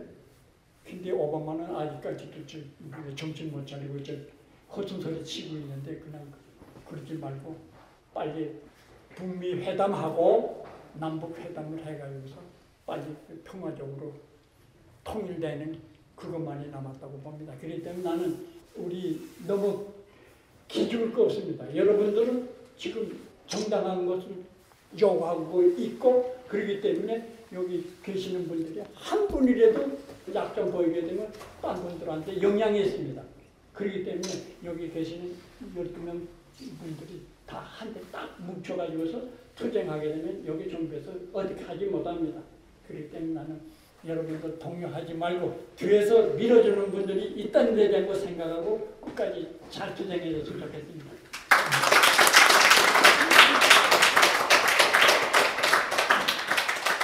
예, 저는 그 양원진 선생님께 질문을 드리고 싶은데요. 어, 정치에 대해서 좀 예, 여쭙고 싶어요. 그래서 역대 이제 남 정권들이 여러 정권들이 있었는데 그 정권과 지금의 이제 박근혜 정권을 좀 비교하면서 박근혜 정권에 대한 어떤 평가 말씀을 좀 주셨으면 좋겠습니다. 저는 정치가가 아니거든요. 네, 정치라고는 내가 초급 정치 일꾼을 좀 한 경험이 전쟁 시기에 네, 초급 정치 일꾼은 뭐냐면은 어, 직업적인 정치 일꾼이 아니고 자기 군인 생활을 하면서 어, 무보수로 어, 하는 음, 그런 저- 정치 일꾼을 말하는 건데 그런 꼬마 정치이죠. 어, 그래서 정치에 대해서는 잘 모릅니다. 어, 그러나 저는 이승만 전 그러니까 50 단선이 되기 전에 군정 시절부터 6.25 전쟁까지 이를 체험했고 그래서 대략은 아는데 그거는 학술적인 건 내가 말할 수 없고 제가 느낀 것밖에는 음, 말씀드릴 수 없습니다. 8.15 어, 직후 내가 47년까지 47년까지는 그 어, 민주 역량이 민주 역량이 그 말할 수 없이 강대했고 또 나같이 어린 시- 그때는 제가 어렸죠 18살 17살 그래도 어, 곧 통일이 되고 뭐 난관이라는 걸 생각해 본 적이 없습니다. 왜냐? 어, 통일의 열망이 하늘을 찔르듯 했고 그 힘이 친일파들이나 우익 세력들은 숨도 못 쉬죠. 어. 예를 들어서 우리 지도면 같은 데서는 삐라 투쟁이나 뭐 보통 그 당시에는 요 육지 쪽에는 전주 하나가 스무 장, 서른 장의 삐라가 붙지 않으면 전주 역할을 못할 때입니다. 그런데 지도 같은 데는 삐라 한 장이 안 붙어요. 왜냐? 전부 전부 민주진영이고 어, 친일파는 네 집인가 세 다섯 집인가 밖에 안 되거든요. 근데 그 사람들이 어디 나와서 말을 하고 있습니까? 숨도 제대로 못 쉬. 에, 47년 3.1절 음, 행사가 있었는데 우익 진영은 목포 어, 극장에서 했어요. 그랬는데 에, 저희는 그 내부를 보지도 않았지만은 어, 듣- 듣는 바에 의하면 한 200명 모였다고 그래요. 근데 민주진영은 목포역 광장도 아니고 어, 그 미국 창고라고 있습니다. 거기서 시작을 했는데 김학영 광들이 포위를 하고 있더라고요. 그때 기동경찰이라는 것은 김학영관밖에 없었습니다. 자동차도 없고 아무것도 없었습니다. 그랬는데 점점 사람이 모이기 시작해가지고 미국 창고가 차고 목포 역 광장이 가득 차버렸어요. 그러고 나서 이제 시가 행진을 하기로 했습니다. 그런데 목포의 큰 도로가 목포 역 광장에서 재판소 경찰서를 쪽하고 저쪽에 큰 도로 이제 중앙시장 쪽하고 있었는데 꽉 차버렸어요. 인파가 가- 가득 차버려가지고 김학영관이 경찰서로 돌아가야 된대. 뭐 포위는 고사하고 포위 민중한테 포위를 돼버려가지고 갈 수가 없으니까 말에서 내려가지고 모자를 벗고 굽시굽시하면서 미안합니다 미안합니다 하니까 순진한 경 군중들이 또 짓궂지도 않아요. 쫙 길을 열어주더라고요. 그래서 갔어요. 그런 정도였으니까 어, 뭐 통일에 대한 거는 여- 걱정도 안 했는데 이 내가 제가 여기 얘기를 하려는 것이 미군 왜군이 그 나라에 가 있으면 야금야금 죽이기 시작하는데 그때는 좌익운동하다 잡혀가도 벌금형 그렇지 않으면 3, 4개월 방화라든지 뭐 어, 해도 한 6개월 이 정도밖에는 받질 않았어요. 그랬는데 죽이는 방법도 여러 가지더라고요. 목포 형수 타락 사건이 있었습니다. 나는 그때 중학생이었었는데 왜 이 목포에서 타락을 하냐? 죽을 염려도 없고 몇 달 있으면 다 나오는데 왜 위험한 타락을 하냐? 그래서 아 이건 유도된 것이다 하는 것. 나 어린 생각에도 금방 오더라고요. 수용자들이 탈옥을 했으면은 잡아 가두면 되는 건데 절대로 잡아 가두지 않고 전부 사살. 헤엄쳐서 바다로 들어간 사람은 노조소서 가도 잡아와요. 근데 전부 사살. 아침에 등교할 때 보면은 그 목포 시가에 가만히 덮어놓은 것이 수두룩했습니다. 이런 식으로 하더니만은 아 여순 사건이 일어나니까 이제는 전국적으로 대전에다가 어, 고등군법에 설치해놓고 죽이기 시작하는데 서울 시내에 혼자서 서 우두거리 서 있으면 잡아갔습니다. 세 사람이 같이 걸어가도 잡아가고요. 쇼윈도에다 아예 광고가 붙어 있어요. 혼자서 우두거리 서 있으면 잡아간다. 세 사람 이상 걸어가면 잡아간다. 이래가지고 어, 불시에 우리 친구들도 어머니 아버지가 죽임을 당하고 고아가 되더라고요. 나도 그때 죽을 뻔 했는데 나는 전혀 가담을 안 했거든요. 근데 내 친구가 서울대학교 법대 다니던 친구가 있어요. 보성 출신인데 그 사람이 여순 사건에 가담해가지고 용케 빠져나와가지고 근연스럽게 학교에 다니고 있었어요. 근데 우리가 하숙집에 자주 모여서 만나니까 사진 찍기도 하고 그랬는데 그 사람이 누나가 용산에 있었는데 잡혀갔던가 봐요. 근데 서울 공대 다니는 친구가 거기 한 번 놀러 갔다 왔는데 놀러 가자고 그래가지고 우리 한 20명이 갔거든요. 갔는데 집을 못 찾아요. 한 번 갔다 왔는데. 근데 거기 이 경찰 전문학교 나온 사람이 하나 있었는데 황해도 출신이 있었는데 그 사람이 좀 이상하기는 해요. 경찰 전문학교 나와서 경찰관을 안 하고 그냥 놀고 있더라고요. 근데 그 사람이 한 시간이나 기다려도 이 사람이 돌아오리라. 그래서 우리 이렇게 함께 고생할 게 아니라 먼저 가서 집 찾아가지고 우리 데리러 오라고 그러는데 한 시간이 돼도 안 와요. 이 사람이 아, 그 아무개가 보성이지. 우리 여기 있으면 안 돼. 빨리 가자. 데리고 다 도망갔거든요. 그게 맞았던 거예요. 잠보가 있는 경찰들한테 집 찾으러 갔던 사람이 잡혀버리니까 돌아오지 못했던 거예요. 우리 이제 그 뒤로 어, 나는 이제 하숙집을 옮겼죠. 옮겼는데 느닷없이 경찰관들이 한 20명이 와가지고 총 들이대면서 총 내밀어 가택수색을 하라고 해가지고 이 나는 연행되지는 않았어요. 연행되지를 않고 그때는 음, 공산당 하게 되면 가난한 사람들이 하고 부자는 안 하는 줄 알았거든요. 내가 이제 그때 우리 집이 군산에서 소, 소주 회사를 하고 있었어 아버지가. 그래서 그 엽서가 나왔는데 당신네 집이 부자냐고. 그래서 어, 먹을 만큼 산다고 그랬더니만은 연행을 안 하고 어, 다음에 필요 있을 때는 부를 테니까 어, 어디 가지 말고 있으라.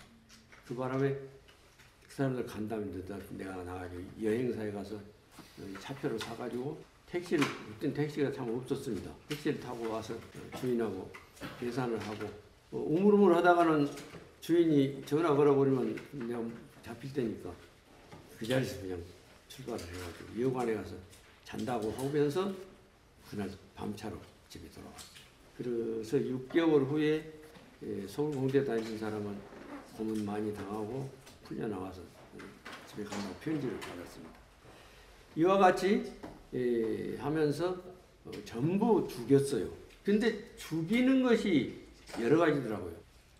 예, 그렇게 죽여놓으면은 미군은 어디 가서든지 이, 여러분이 이제 그제 말을 듣고 한번 어, 우리나라뿐만 아니라 다른 데서도 얼마만큼 죽이 죽여놓으면은 그 뜻이 이루어져요. 적이 생기거든요. 서로 싸우거든. 적가 죽이기도 하고 시켜서 죽이기도 하고.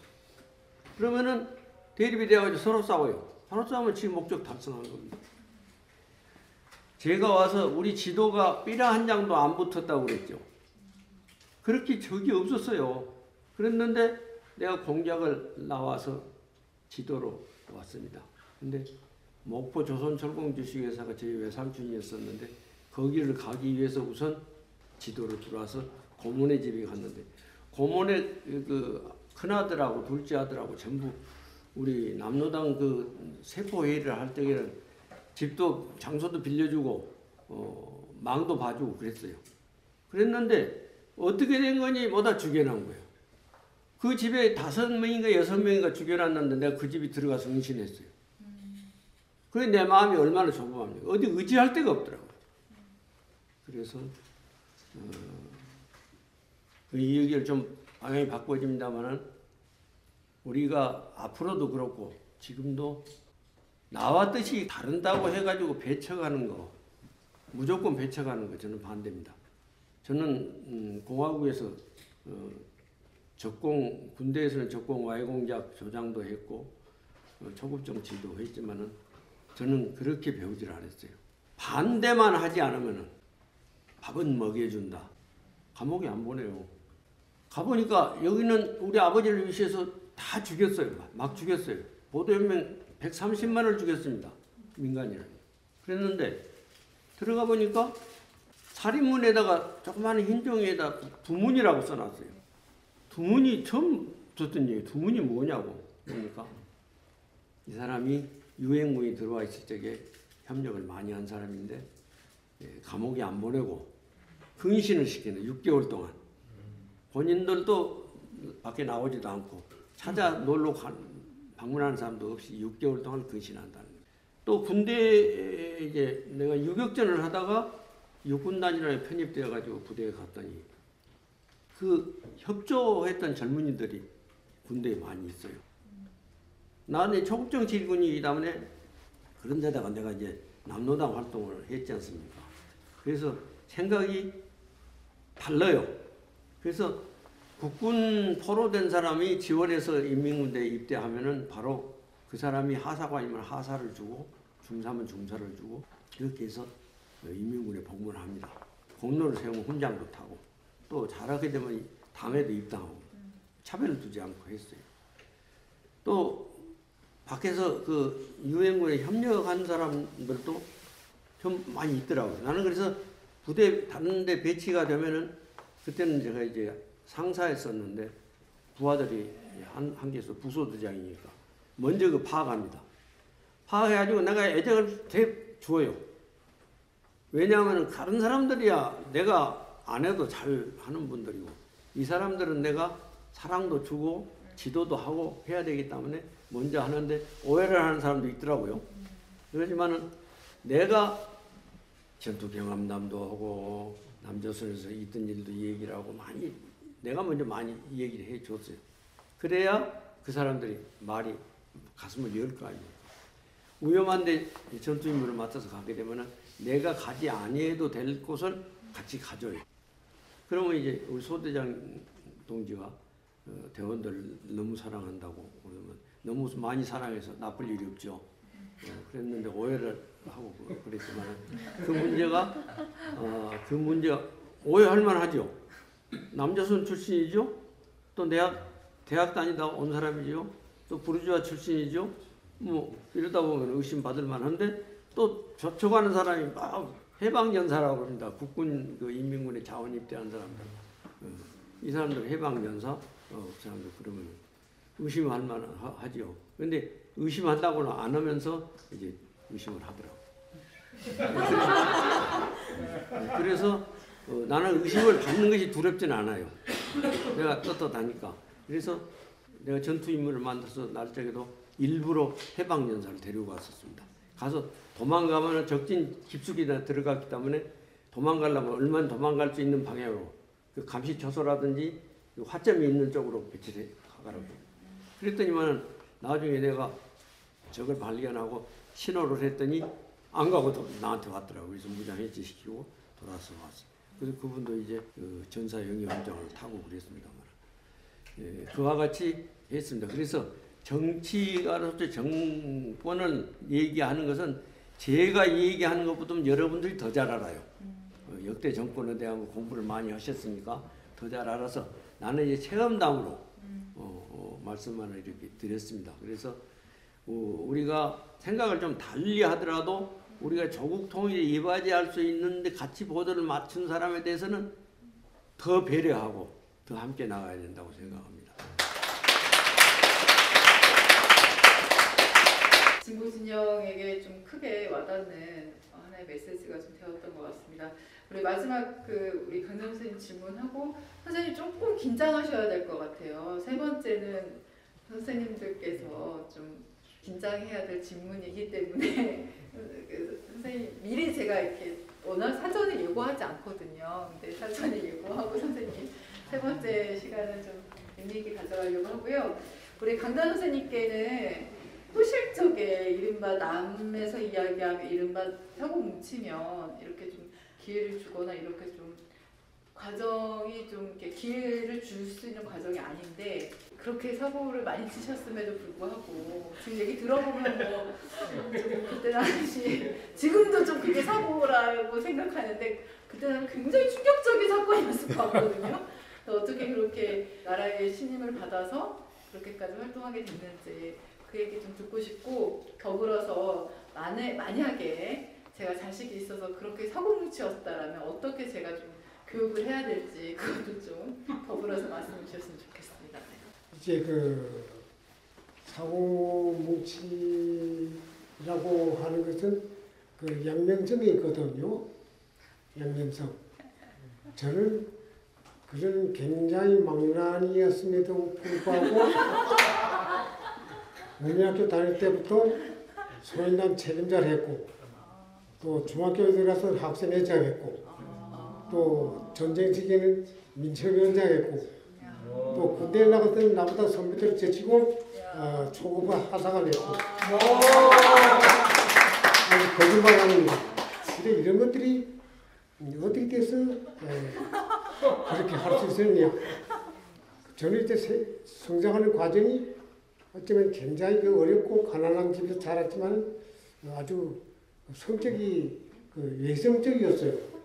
마음에 담고 있던 것은 그냥 다 이야기를 하거나 또 상대에게 전달하고 또 아주 쾌활하게 터놓고 사는 그런 개성의 소유자 되다 보니까 놀기를 많이 즐겼고 심지어 이제 한 가지 그 가정사에 대한 얘기를 좀 하면은 우리 그 집에 이제 칠남인데 제가 이제 다섯 번째로 태어난 아들인데 우리 큰 형수님이 말 말하기로 내가 군에 나가기 전에 아침에 이제 아침 식사를 하는데 하는 말이 우리 시아제는 앞으로 결혼하면 참 우리 그, 그 뭐지 동성과 동성을 너무 행복하고 정말 재밌게 지낼 것이다.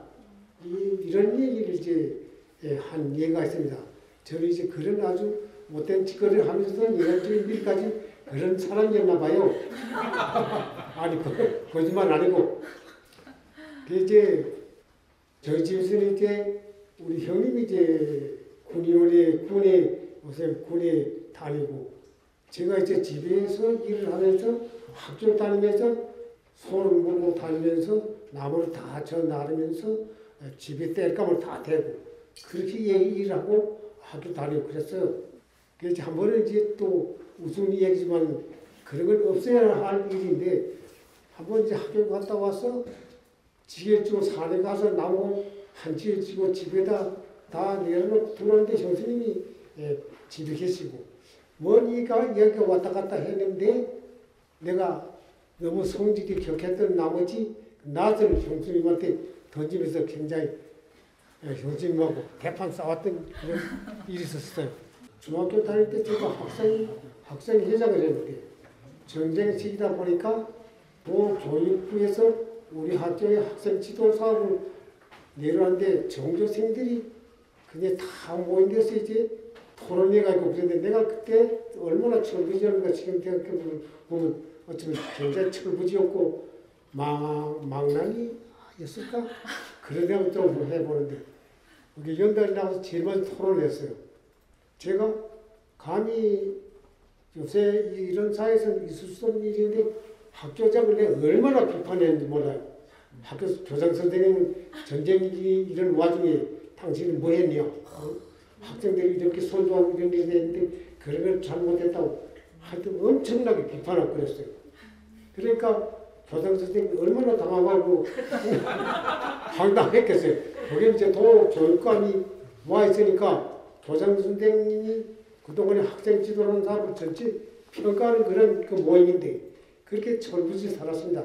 또 한 가지 제가 이렇게 중학교 다닐 때 다른 학생들보다 정상적인 학교를 다니다 보니까 같은 중학교 3학년이었음에도 불구하고 나는 다른 애들보다 나이 3살 내지 4살, 5살 더 많고 정상적으로 다닌 아이들은 나보다 그 나이보다 더거 아닙니까? 그러다 보니까 이제 에, 저희 중학교 다닌 그때 저희 담임 선생이 국민학교 때 중학교 2학년 문학 선생이었고 그러면 우리 학교 문학 선생은 여자 선생이 한 분이 계셨어요. 그 여자 선생이 그분을 그 이름을 지금도 잊어지지 않는데 내 그분을 짝사랑했습니다. 감히 웃긴 이야기죠. 근데 내가 나이 좀 먹었기 때문에 아마 그런 생각을 하지 않나 그런 생각하는데 이제 문학 선생은 물론 우리 담임생은 2학년 문학을 가르치고 또 그 여선생은 3학년을 가르치다 보니까 상당히 가, 각오가 지는데 그거는 굉장히 에, 그랬던 생각이 나는데 그런 그 철부 생활을 많이. 그 이런 것들이 제가 할 일을 다 하면서도 또 그런 일을 한 것으로 인해서 그 제약을 받거나 내 진로를 개척하는 데서 장애물은 되지 않았습니다. 오히려 그런 것들이 내 주변에 많은 친구들이 모였고 그런 사람들이 많이 모인 그런 계기를 만들었고 그러니까 하나의 공동대장이라고 봐야 되겠죠. 이제 그런 그 학생 시절 유년기 청년기에 보낸 재미다. 하여튼 어, 성장길 전체 종합적으로 평가해 보면 나는 후임 그 생활을 했고 거기서 내가 얻을 것을 거의 다 얻고 그렇게 생활했습니다. 남쪽 사회에서 같은 저 같은 사람이 감히 해방 이후에 국민학교 제가 3학년에 들어갔거든요. 그래가지고 이제 국민학교 뭐 중학교 쪽 나오고 이제 그랬을까. 이것을 이제 공화국에서 의무교육제 실시하고 민주개혁 실시한 그런 결과고 정말 우리 사회만이 광화문 사회만이 우리에게 베풀어진 그 결과 그 그런 사랑을 받고 제가 성장한 것에 대해서 후회가 하나도 없고 요새 이제 저는 이제 그런 거 이제 한번 생각해 봤습니다. 요새 KBS에서 이제 10시 내, 9시 내 고향 가는데 거기 이제 시골 풍경을 보면 시골에서 요새 그 문명택시 사업을 하더라고요. 말하면 시골에서 할머니들이 옛날에 공부 못했기 때문에 요새 그, 그런 분들 가르친다고 남쪽에서 지금 그래요. 그러면 북에서는 어떻게 하느냐. 해방되면서 제일 먼저 한 사람이 한 사람이 문명택시 사업을 했습니다. 각 부락에서 한 개 그 밥, 이민밥을 다리죠 해서 그래서 그 전에 공부했던 사람 전부 다 내세워서 그 전에 일제 때 공부 못했던 그런 노인들 그것을 해방돼서 뿌리선 다 했는데 남쪽 사회에서는 지금 하고 있는 거예요.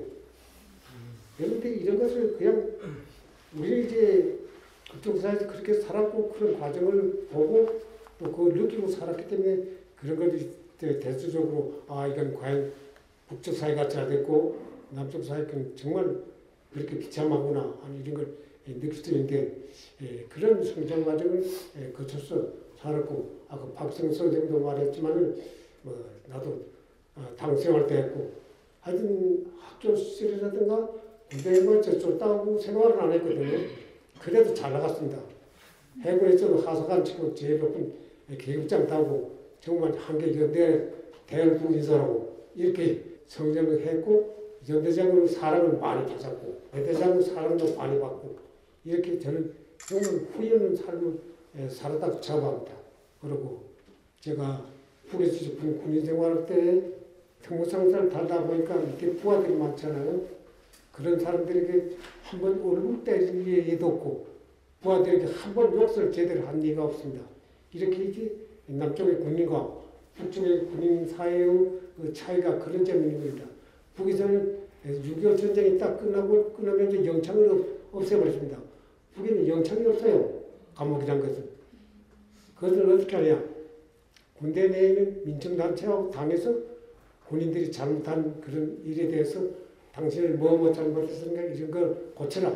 이렇게 이제 예, 비판을 해주고 충고해주고 이끌어주고 이렇게 해서 사고는 없이고 정말 군대 그 군인이 그 이제 도모하고 이렇게 사는 것이 예, 북쪽의 인민군의 사회체제인가 하면 남쪽 사회는 대체적으로 기업으로 모든 것을 해결하거든. 그건 안 되거든요. 그래서 6.25 전쟁 당시 정말 세계에 막강한 그런 그, 그 무기를 갖고 있는 미국이 왜 전쟁에서 이기지 못하고 결국 전느냐.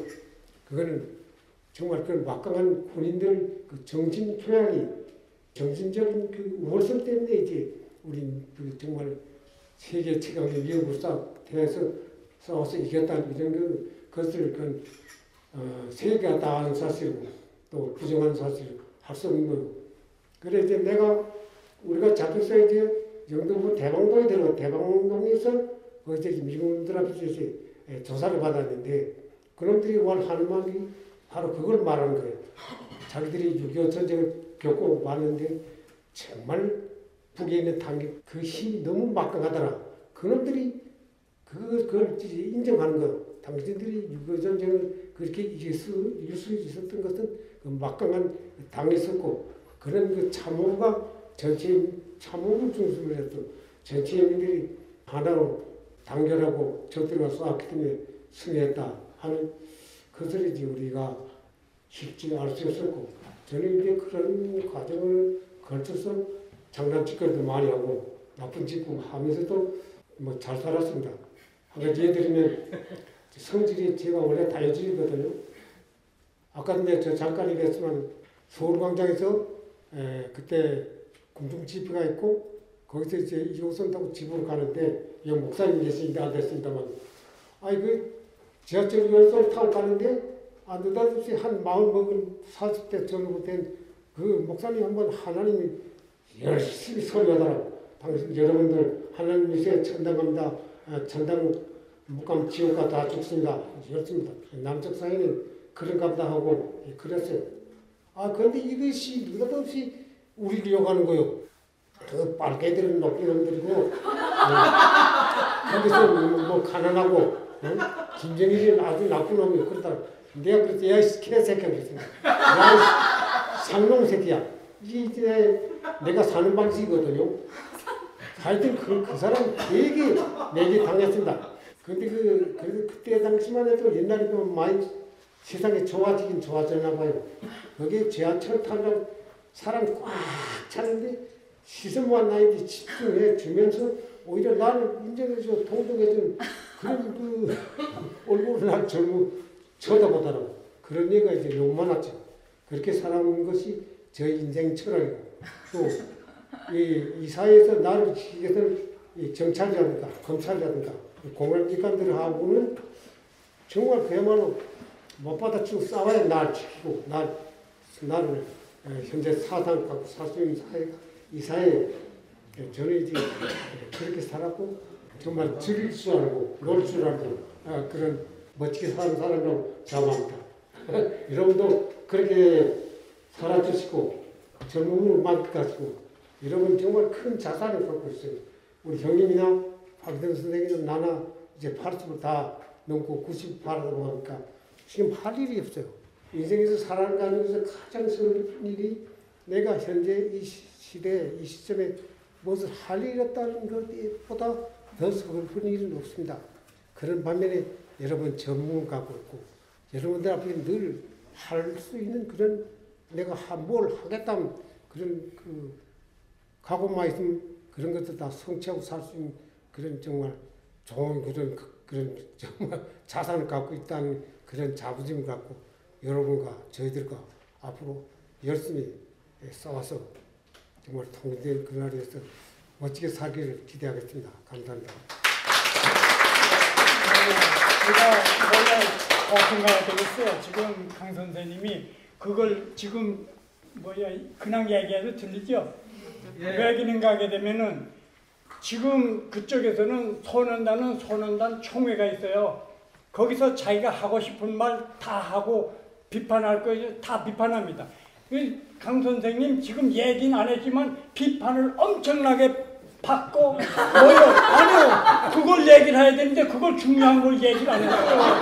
얘기를 하면 거기서는 잘못 내가 잘못했으면 잘못한 데 대한 거 뭐요? 다 비판합니다. 그래서 그것을 시정했기 때문에 뭐요? 여기까지 온 것이지 그걸 시정하지 않고 그리고 그쪽에서 특징이 있습니다. 거기 한 간부들이라든가 간부들이 여성분들 저 문 얘기가 나오게 되면 여지없이 그 자리에서 그냥 딱 잘라버립니다. 뭐 여지 없어요. 뭐 여기같이 무슨 뭐 별명하고 뭐 이거 없습니다. 그렇기 때문에 자기가 잘못한 데 대한 거 비판하고 그것을 시정하게 되면 거기서는 다 용서합니다. 뭐야 그렇다고 해서 얘기하지 군대에서 영창이 없고 그러니까 얘기해 가지고서 시정하도록 만들었기 때문에 그러는 것이지 그러지 않았으면 여기 못 나와요.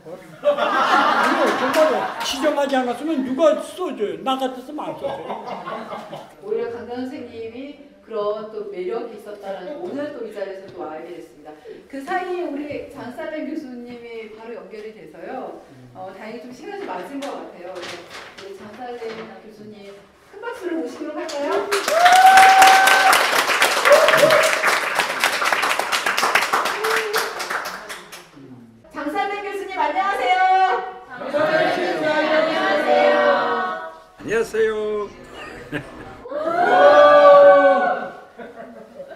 Bonjour chers amis, je connais certains d'entre vous personnellement et je vous salue tous chaleureusement.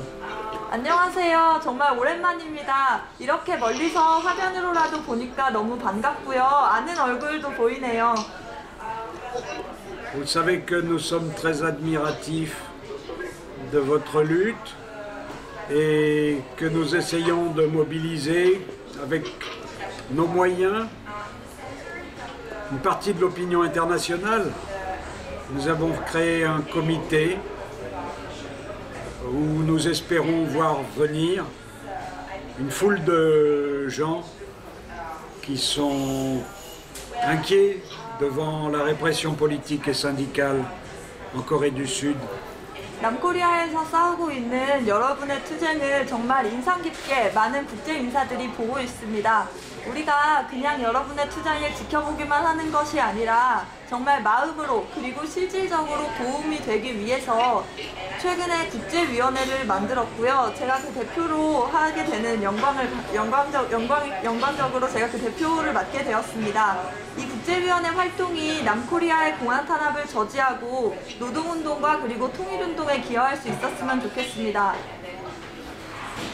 Ce comité que nous avons créé en liaison avec nos amis coréens de France, c'est un comité dans lequel il y a déjà des avocats, des économistes, euh, des collègues universitaires et beaucoup de gens qui ne sont pas du tout universitaires, qui sont très intéressés par ce qui se passe dans votre région. Et qui trouvent que l'exemple de votre pays est particulièrement impressionnant. Une fausse démocratie appuyée par les puissances occidentales et au sujet de laquelle nos médias ne disent jamais la vérité. Nous espérons que lorsque le président Hollande viendra en Corée, il n'oubliera pas de parler des droits de l'homme, il n'oubliera pas de parler de votre lutte qui, j'espère, sera déjà victorieuse. Et nous espérons qu'il n'oubliera pas de demander le rétablissement du droit constitutionnel. 네, 이미 국제위원회가 많이 유명해져서 여러분도 알고 계실 거라고 생각은 하지만요. 그래도 혹시 모르시는 분들이 있을 수 있어서 설명드리면 국제 제가 대표로 있는 국제위원회는 전 세계의 법률가, 교수들 그리고 경제학자라든지 다양한 사람들이 남코리아의 공안 탄압을 반대하고 민주주의를 위하는 염원하는 그 국제 인사들의 모임입니다. 저희는 무엇보다도 여러분이 지금 기독교회관 안에서 하고 있는 그 투쟁 덕분에 힘을 받아서 지금 이 국제 활동을 하고 있고요. 정말 전 세계에 있는 진보주의자들에게 모범과 기반이 되는 그런 인상 깊은 활동을 잘 지켜보고 있습니다. 아마 이제 몇 달 뒤면 프랑스의 올렁드 대통령이 남코리아를 방문해서 박근혜 대통령을 만난다고 하는데요. 그때 반드시 남코리아의 인권 문제 그리고 통합진보당 해산 문제를 얘기할 수 있도록 그것이 국제사회의 이슈가 될 수 있도록 그렇게 저희들이 노력하도록 하겠습니다. 서양에서는 너무나 언론 왜곡이 심하고 제대로 된 정보를 보기 힘든 그런 조건 속에서 제가 지금 제 눈으로 직접 이렇게 여러분들의 투쟁의 현장을 보, 보고 함께 할 수 있어서 정말 기쁩니다. Voilà, je dirais encore que nous essayons, nous essaierons de faire connaître le plus largement possible votre superbe lutte dans les médias français, s'ils veulent bien nous donner un peu la parole, dans notre entourage.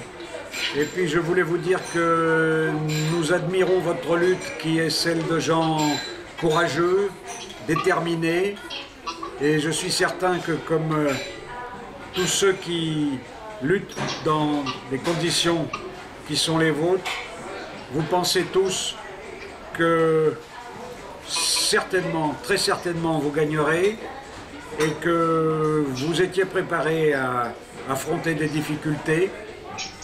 Vous n'avez pas démissionné, tourné le dos à ces difficultés, vous avez courageusement pris votre place dans cette maison chrétienne et vous résistez superbement aux menaces policières et à l'autoritarisme, à ce début de retour de la dictature dans votre pays. Nous vous félicitons et nous vous saluons chaleureusement. 네, 저희가 할 수 있는 다양한 활동들에 최선을 다하겠습니다. 프랑스 언론에게 알리는 것이나 전 세계의 국제 여론을 조직하는 것 등 최선을 다할 텐데요.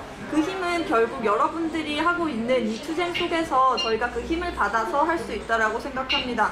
다른 것보다도 여러분이 정말 힘이 있을 때 남코리아에 별- 그나마 상대적으로 탄압이 적었을 때 제가 여러분을 만났을 때도 기분이 좋았는데 이렇게 탄압받는 속에서도 정말 절대 힘을 잃지 않고 항상 낙관적으로 싸우고 있는 여러분이 여러분을 보면서 정말 큰 박수를 보냅니다. 여러분을 보면 용기와 신념이 없는 사람들은 할 수 없는 그 길을 걸어간다는 생각을 많이 합니다. 그렇기 때문에 반드시 이길 것이라고 생각하고요. 이기는 투쟁에 함께 연대할 수 있어서 너무나 기쁩니다. 다른 것보다도 남코리아의 독재 정권의 회귀를 막는 그런 역사적인 투쟁을 하고 있는 여러분이 정말 자랑스럽습니다. 감사합니다.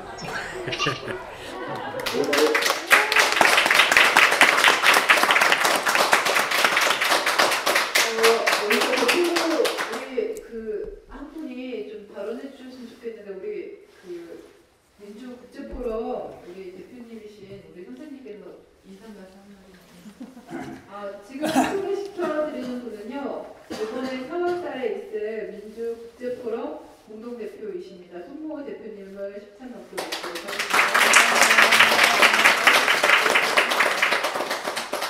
네, 안녕하세요. 아, 에, 이렇게 저기 에, 에, 투쟁에 연대해 주셔서 매우 감사합니다.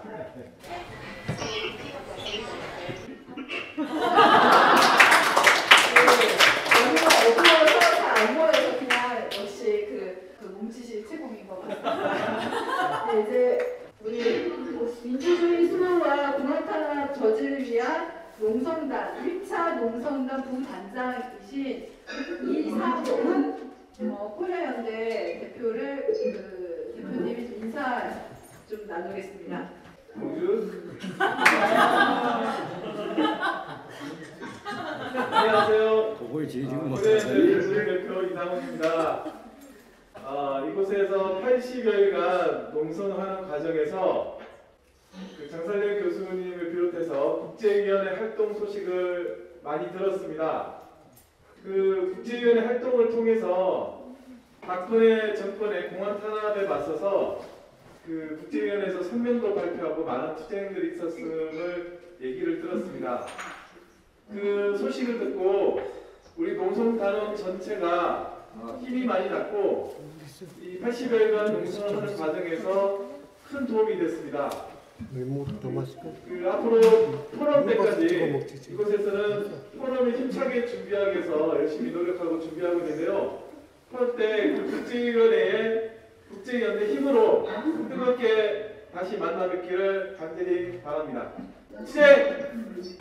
Écoutez, bravo, bien sûr, j'aurai la joie de vous voir bientôt à l'occasion du forum, mais on ne sait pas ce qui peut arriver. Peut-être que vous aurez déjà marqué de tels progrès que votre lutte dans la maison chrétienne sera terminée. En tout cas, on se verra bientôt.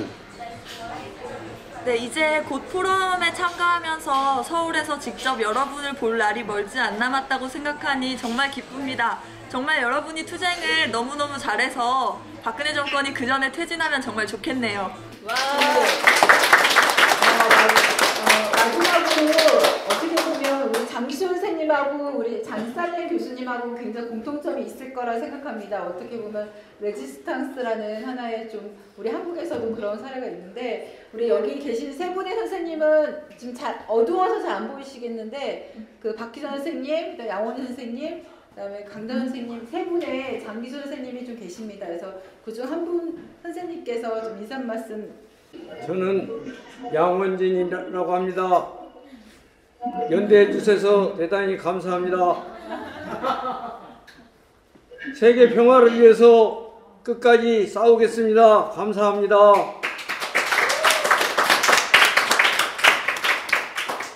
Écoutez, encore un mot. euh, vous savez que à Paris, nous ne sommes pas étonnés, mais nous sommes un peu mélancoliques parce que en Europe, les élections se caractérisent par un nombre d'abstentions tout à fait extraordinaire, 50-60%. Nous avons eu des élections locales en France dimanche dernier. Les, le peu de personnes qui se déplacent donnent à 20%, 25% ces suffrages pour l'extrême droite. Et nous voyons revenir de façon moins dramatique que chez vous les anciens qui étaient favorables au colonialisme, qui sont nostalgiques de l'Algérie française. Bref, un parti néofasciste, comme dans beaucoup d'autres pays d'Europe. Et nous avons beaucoup d'aînés qui ont, comme euh, vos valeureux camarades, passé beaucoup d'années en prison, subi la répression dans les années 1950-60, du fait de leur engagement pour le socialisme d'abord et puis contre le colonialisme. Mais votre façon de réagir constitue donc pour nous aussi un espoir. Et en Europe, il y a déjà quelques tentatives de réaction contre cet ordre néolibéral, autoritaire, qui s'impose à sa façon chez nous. Vous avez vu ce qui se passe en Grèce, avec un parti qui n'est pas très solide, Syriza qui sans doute capitulera devant les puissances d'argent et devant ceux qui gouvernent à Bruxelles, ceux qui gouvernent réellement l'Europe. Mais enfin, le vent de la révolte et de la résistance euh, commence aussi à souffler chez nous, malgré les dangers constitués par l'extrême droite qui augmente ses suffrages tous les jours. Et vos belles luttes constituent un espoir pour euh, tous les gens du monde entier qui pensent comme nous en faveur du progrès et de la démocratie. 네, 좋은 말씀 잘 들었습니다. 프랑 스의 얘기를 좀 더 하면요. 프랑스나 유럽은 지금 선거를 봐도 그렇고 그냥 기본적인 정세를 보더라도 극우가 대두하고 있는 그런 염려스러운 상황을 보고 있는데요. 지난 일요일 프랑스 지방선거에서는 극우 정당이 25%의 지지율을 받았습니다. 남코리아보다는 상대적으로는 낮지만 프랑스에서도 그리고 유럽에서도 과거의 제국주의 부, 부활을 꿈꾸는 그런 인, 인간들이 그런 사람들이 바로 다시 정치를 잡으려고 하고 있습니다. 무엇보다 무엇보다 제가 걱정이 되는 것은 1950년 60년대에 반제 반식민지 기치를 들고 사회주의 건설이라는 그런 신념을 지키기 위해 구속되고 고문당했던 그런 많은 사람들의 피를 다시 그런 피가 다시 생길까봐 걱정이 되고요. 또 반면에 이렇게 프랑스에서 그리고 유럽에서 극우가 대두하는 이런 위험 속에서도 다시 프랑스의 레지스탕스의 정신이 살아 돌아오기를 기대하고도 있고 그런 측면에서 여러분이 민주주의를 위해서 공안 탄압을 반대해서 하는 그 투쟁은 프랑스와 유럽에 있는 진보주의자들에게도 정말 큰 모범이고 희망이 됩니다. 그 사실을 잊지 마시고 남코리아에서 독재 정권이 물러가는 것은 유럽과 그리고 프랑스에서도 그런 극우의 대두를 저지하는 데에 큰 역할을 한다라는 것을 잊지 않아 주셨으면 좋겠습니다. 예, 아.